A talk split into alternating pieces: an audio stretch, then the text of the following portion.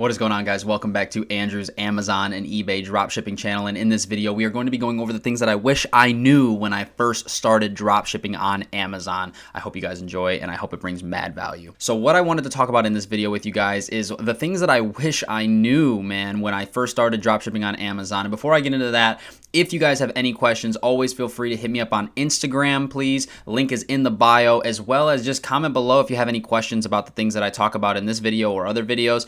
Uh, that is always, always available to you, so that way I can uh, answer those questions and reply to your comments or DMs. And on top of that, if you guys want to see more Amazon dropshipping content, please subscribe to the channel. I will be putting out content Monday through Friday. So um, if you guys want to see more eBay and Amazon dropshipping content, please subscribe and hit the bell on the right. That way you're notified whenever I do upload a video or go live on the channel. So, with that being said and that out the way, let's talk about the two things that I really wish that I knew back when I first started dropshipping on Amazon three two months ago. Okay, first things first, I wish I knew how important volume was. Okay, doing volume in sales is huge, is very very huge. And just let me show you guys really quick, so you don't think I'm I'm playing.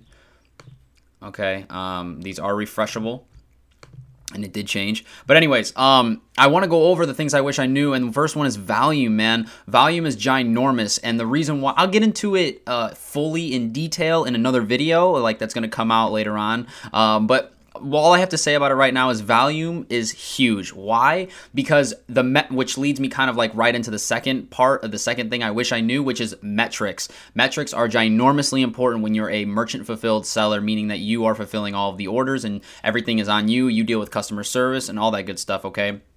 I really, really wish I knew those two things. Now, let me tell you why they're symbiotic, they go hand in hand, and they need to be coherent with each other. One, if you're doing volume, okay, if you're doing volume, you can afford to mess up and get a negative feedback, or you can afford to get a chargeback claim, or you can afford to get an A to Z claim, right? Why? Because the way Amazon works and how they have their metrics set and what their standards are are super, super superb, and like you need to be spot on. And if you're not doing at least a hundred, like a hundred units, a hundred sales in uh, in a week, then you're real, like especially like in a couple days you're really putting yourself at risk to be able to get your account suspended if you're not doing things the correct way, okay? It almost happened to me. My ODR, which is a metric that I'll talk about in another video, which just stands for order defect rate, was really close to being where it wasn't supposed to be. Like we were 0.1% off from really just you know, getting to that point where Amazon could have potentially looked at my account. Um, but my account's older. It's it's still got good history it's got a good amount of sales and things caught up to themselves and i ended up starting to really pick up volume which allowed me to kind of evade that part of the process that could have screwed me over in the end um, so that's something that you guys need to understand man just metrics are ginormous and and uh, the volume is huge. You need to be doing volume when it comes to Amazon, which is not hard, which is the great thing about it. It's not like eBay where it's really hard to push 100 orders in a week. On Amazon, it's super easy to push 100 orders a week considering it's the one of the it's the biggest e-commerce platform on the internet and it's just it's a monster. So doing volume is not a hard thing to do if you know how to uh, set your criteria up in order for it to you know abide by the what you want which is volume so, with that being said, that is the first thing that I wish I knew. And like I said, these things are just some simple synopsises, and I will go over them more in depth, and I'll go over the order metrics, and I'll go over all the good stuff in another video. But in this video, I just want to talk about the things that I wish I knew when I first started. And then let's talk about the metrics, right? There's like four to five different metrics that you need to be aware of that could really hinder your account. It could really hurt you and uh, potentially get your account suspended and you up for review at that point, and that's not where you want to be because we are retail dropshipping, so we really have to play by the rules. We really have to just make sure all like ducks are in line, right? As they say on top of that, now that I'm talking and I'm kind of getting things going in my brain, the last thing that I do want to mention to you that I really, really must stress is that customer service is king. It is king. Okay, you guys need to understand how important customer service is. Why is it important? Because a, a customer that you treat not the best could easily easily file a chargeback claim or XYZ, negative feedback, A to Z claim, and then, and then if you're not doing volume, that's where it's going to hurt you, right? That's where it's going to hurt your account.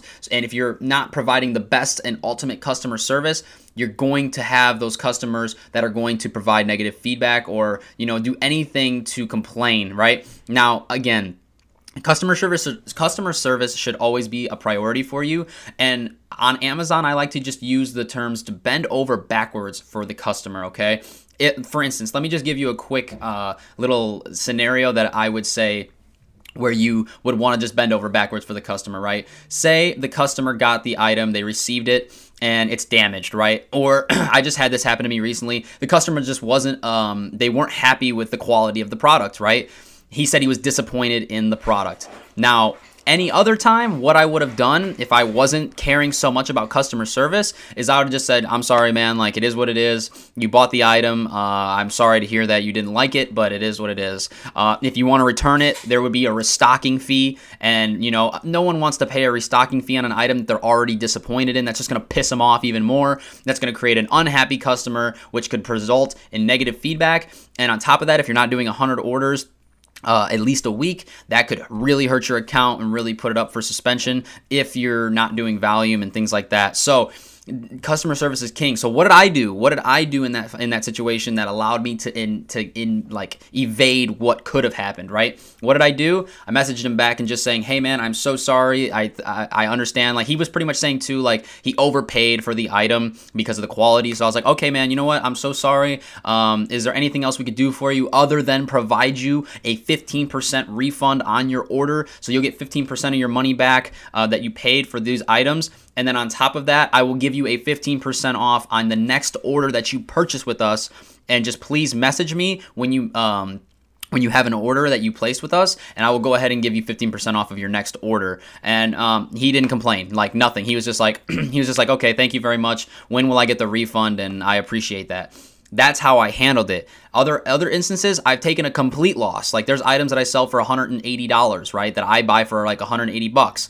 I don't sell it for 180, but I buy it for 180. Okay. And what happens is, is sometimes I just take the whole L. Like sometimes I'll say, I didn't receive my item or um, you know XYZ. They, they just they pretty much is where you paid for it and it got maybe lost. I've had items that got lost in FedEx, you know what I'm saying? So again, with what happens I take the L. I give them a full refund for their inconvenience. Sometimes I'll do 15%, but you know, I really if they if they seem very pissy, I'll give them a full on refund and I will reorder the item for them. I will lose money. I don't give a I don't care if I lose $180. I'm making $114,000 in sales in every 30 days and it's only going to grow. And on top of that, I'm not going to let one customer give me negative feedback to then jade the rest of the viewpoints of other customers that may look at my store. You know what I'm saying? Like it's not worth it. Just take the L, understand that that is how the game is played. Sometimes you lose there's times where big box retailers or other companies just lose money. It is the game of, of business. Like it is how it is. You need to just accept it. And if you're not wanting to lose money like that, then you shouldn't be doing business like this because it, it, will happen and you need to be able to bite the bullet and bend over backwards as i said earlier for the customer because customer is king customer service is king and the customer is always right even when they're not okay you have to understand that i wouldn't recharge a stocking fee ever I wouldn't do anything like that because of the simple fact that you just don't want to risk negative feedback. You don't want to risk all that stuff happening in your account. So these are things that I wish I knew, man. These are things that are very, very, very important that a lot of beginners will take lightly. But then when their account gets hit and then they they aren't doing volume, then they're like, well now my account's up for suspension like it's under review and now i now i'm pretty much kind of like in this pickle and i gotta pay to get somebody to appeal for me and create a plan of action which sucks ass. I've never had to deal with that but i hear about it all the time. It's the most biggest like concern and complaint with amazon dropshipping along with ip infringements and all that other so, with that being said, guys, these are the things that I wish I knew. I really hope that I brought you some value. I really hope that you guys learned something from this because this is stuff that I wish I knew. Like this is these are things that matter. So please do not take them lightly. Please, like understand that if you just keep good account metrics and good health, you will then Amazon will reward you. Not only are you just doing good by the customer, Amazon will reward you for that. Okay, they will, and they will push you to the top, and maybe you win buy box more. Maybe you make more sales. It's it's a thing. It does happen. Amazon does reward the good sellers. So just be a good seller. Give a f- about the customer, and I promise you, it will pay off in dividends in the next two to six months when you do that collectively and consistently, and then Amazon starts to reward you and give you more buy box time and things of that nature. So, with that being said, guys, that's a quick little video I wanted to make for you guys on the things that I wish I knew back when I started dropshipping on Amazon. I hope you guys learned something. If you guys did, smash the out of the like button. Comment what you thought down below. If you knew one of these things, if you didn't, what did you learn? If you have any questions, please feel free to comment down below. Also, DM me on Instagram and subscribe to the channel if you want to see more Amazon and eBay dropshipping content. When it comes to Amazon, I'm going to go way more in depth on both business models, to be honest with you. I'm going to go way more in depth as the videos come along, and I will show you all the ins and outs of running these businesses. But right now, I really want to cover the things that matter the most that you need to understand before you start actually listing products on the store. Okay, so I hope you guys enjoyed. Hit the bell on the right if you guys want to get notified whenever your boy drops a video Monday through Friday or goes live. I hope to see you there 4:30 p.m. Central Standard Time every single Wednesday. All right, I hope you guys enjoyed.